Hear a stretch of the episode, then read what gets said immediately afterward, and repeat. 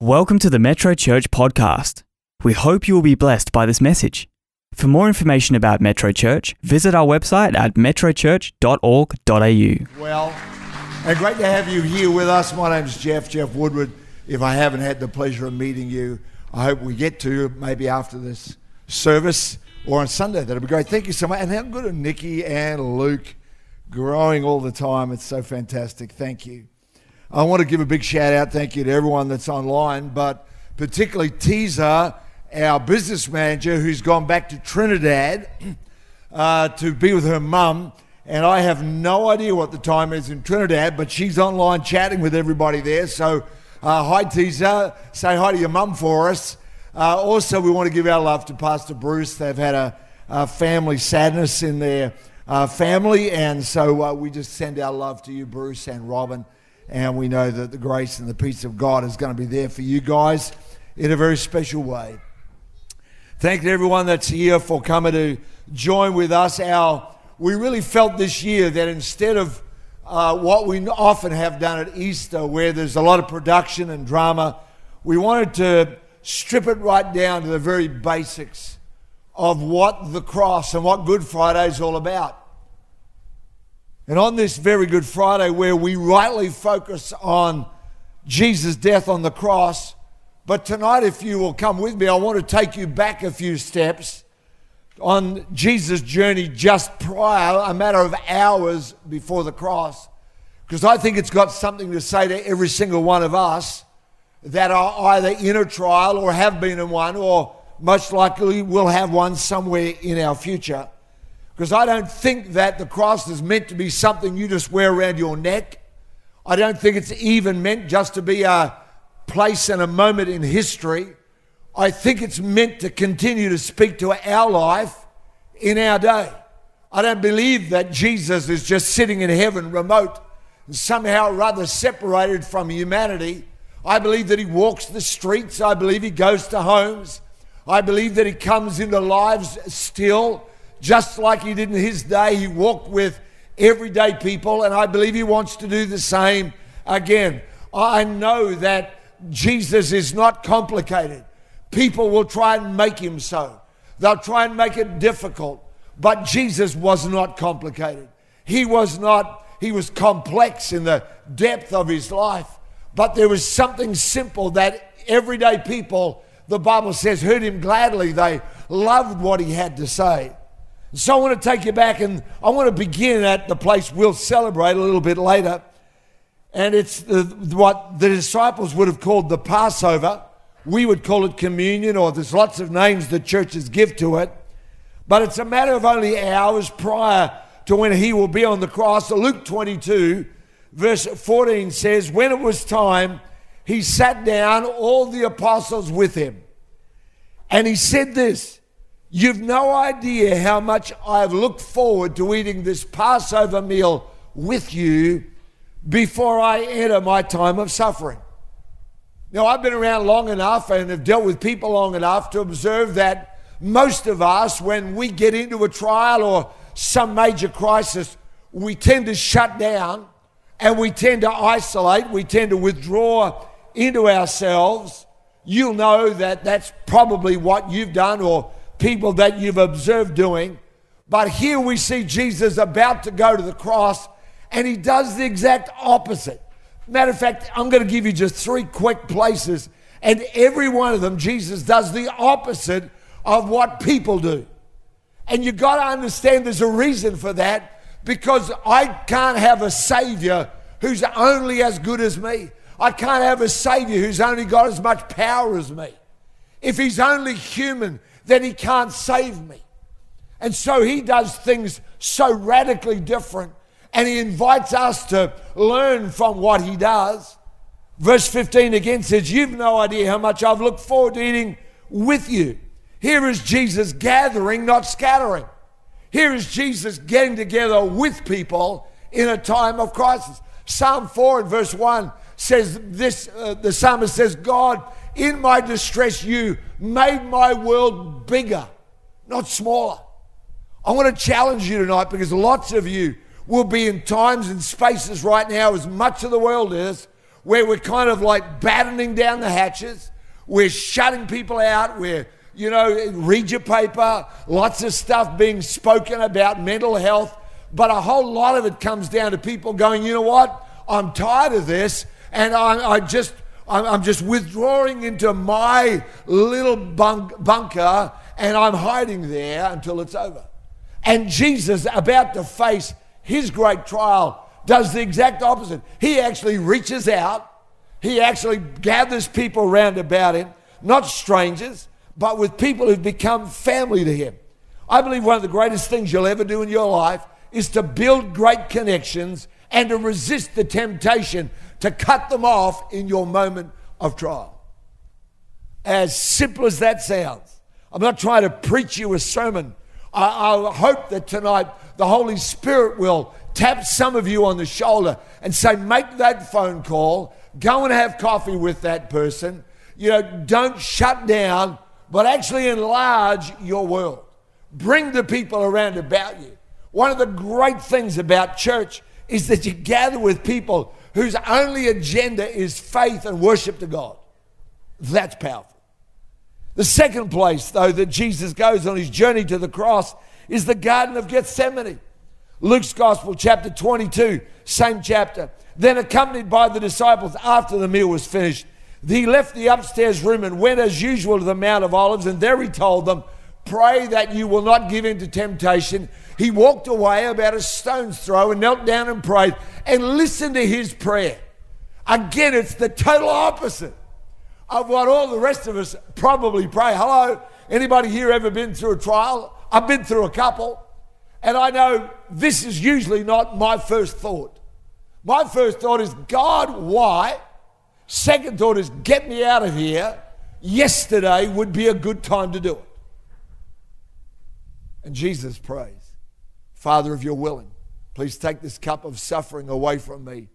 Yet I want your will to be done, not mine. Can I say to you, as Christians, we sometimes lose this and we start acting like God is there to, to fit my agenda, my calendar, my plans. And Jesus doesn't do that. He does the opposite. He says, I want your will to be done, not mine. Why? Because being in the will of God is being in the presence of God, and that's always the safest and the best place.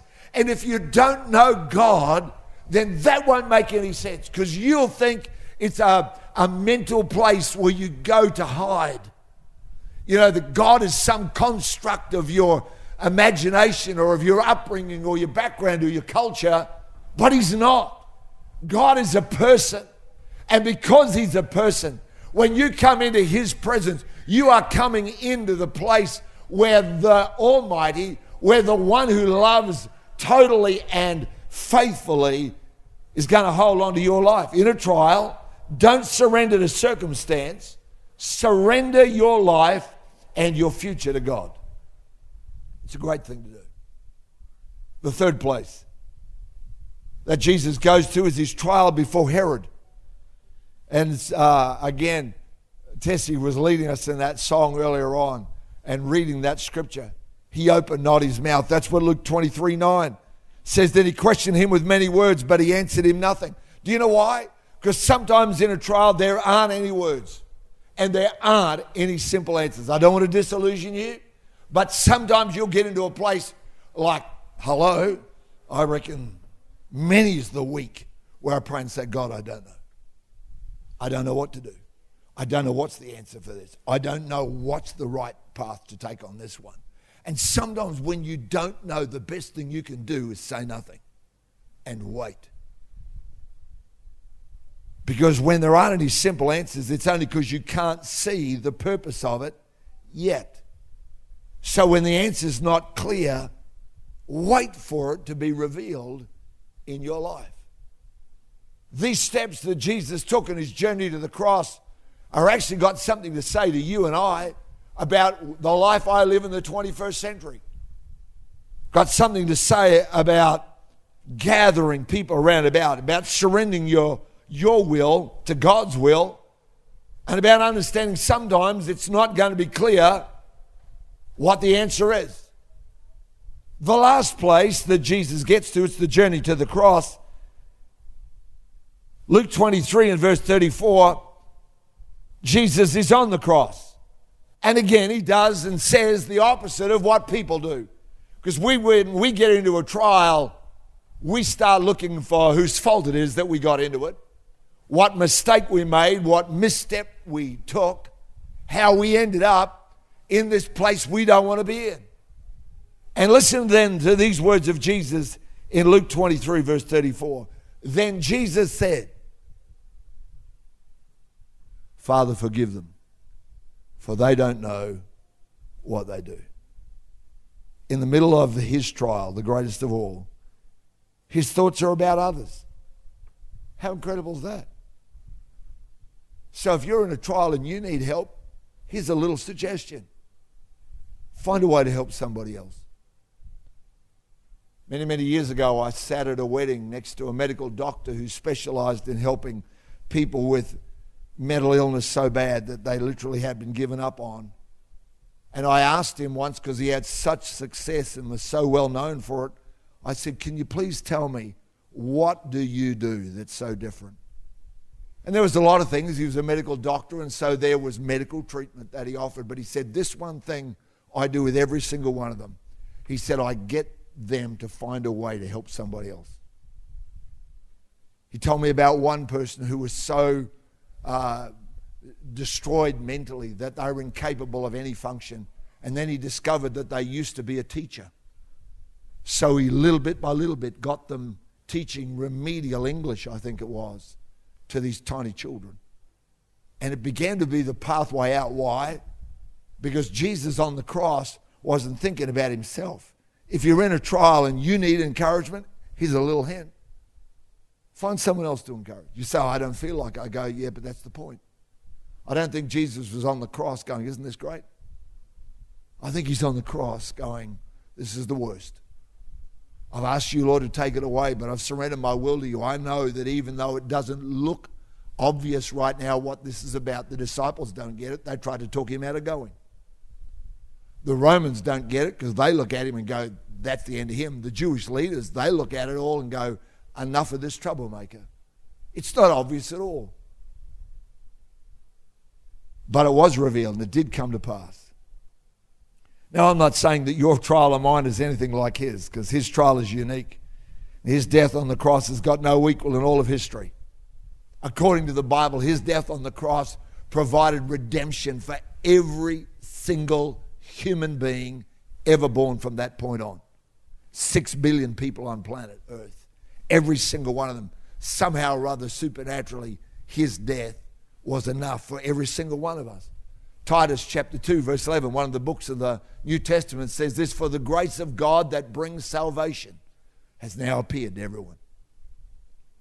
You know, I sometimes talk to people, and sometimes I'm sad to say, even some Christians and some Christian leaders who kind of make it sound like somehow or other to make this step to become a believer involves a lot of convincing and persuading and argument and debate and and I know some people may need a lot of those kind of things answered, but I, I believe in a Savior who saves. I believe in a Savior who's right there and He'll reach out to you. I don't believe you've got to get the answers to every doubt in your mind. Quite frankly, most of us here, if we're honest, will tell you from time to time there's a lot of things we wonder about. It's not like we've got it all neatly sewn up. And yet, somehow or other, in that moment where somebody simply says, Jesus, I'm going to trust you. Jesus, I want you in my life. That's it. I know that that can sound so simple. You go, really? I go, yeah, absolutely. Seen it thousands of times.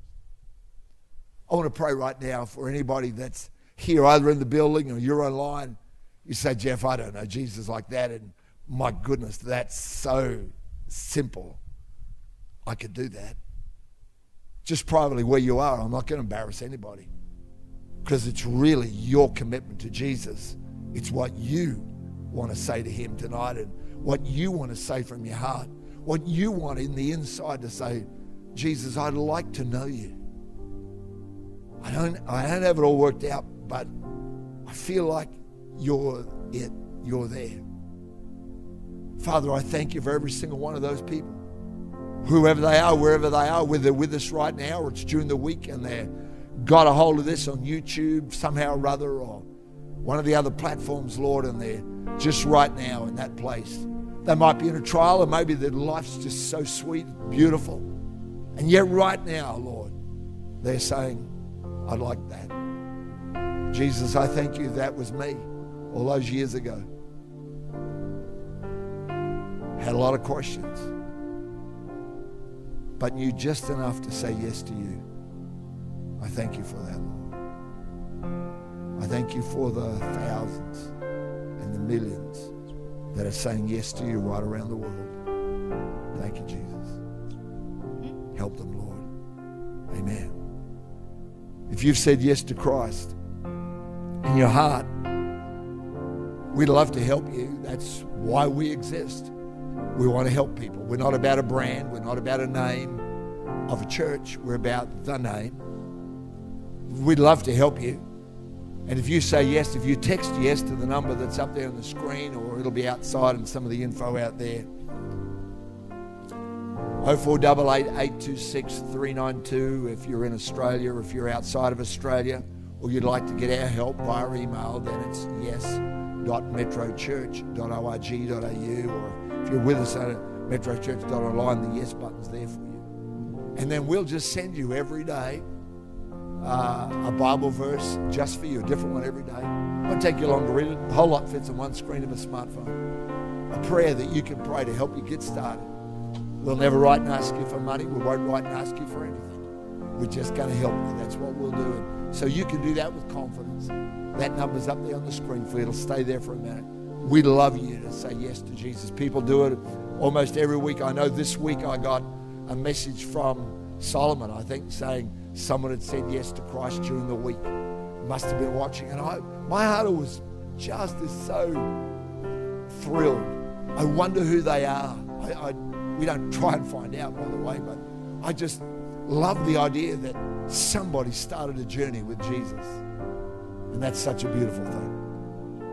We're going to share communion together tonight as the we've been talking about it, singing about it about his death on the cross and what that means for every one of us. And so we invite you to join with us. You don't have to be a member of this church. Uh, we'd love you to join with this t- team. Please come. And they're going to begin to serve you. Just take uh, one of the cups, got a tiny piece of bread in it. The other one's got uh, some juice in there. And we'd love you to take that. The team up here have already done this before the service. That's why they uh, won't be joining us. They're playing and they're going to be leading us and singing another song in just a minute while you're being served. So thank you so much. You're most welcome to join with us. Just hold the cup and the bread until everyone's been served. Then we'll stand. We'll eat and drink together as the family of God, as the redeemed people of God, as the believers, the followers of Christ that we are. Thank you so much, team, if you want to come.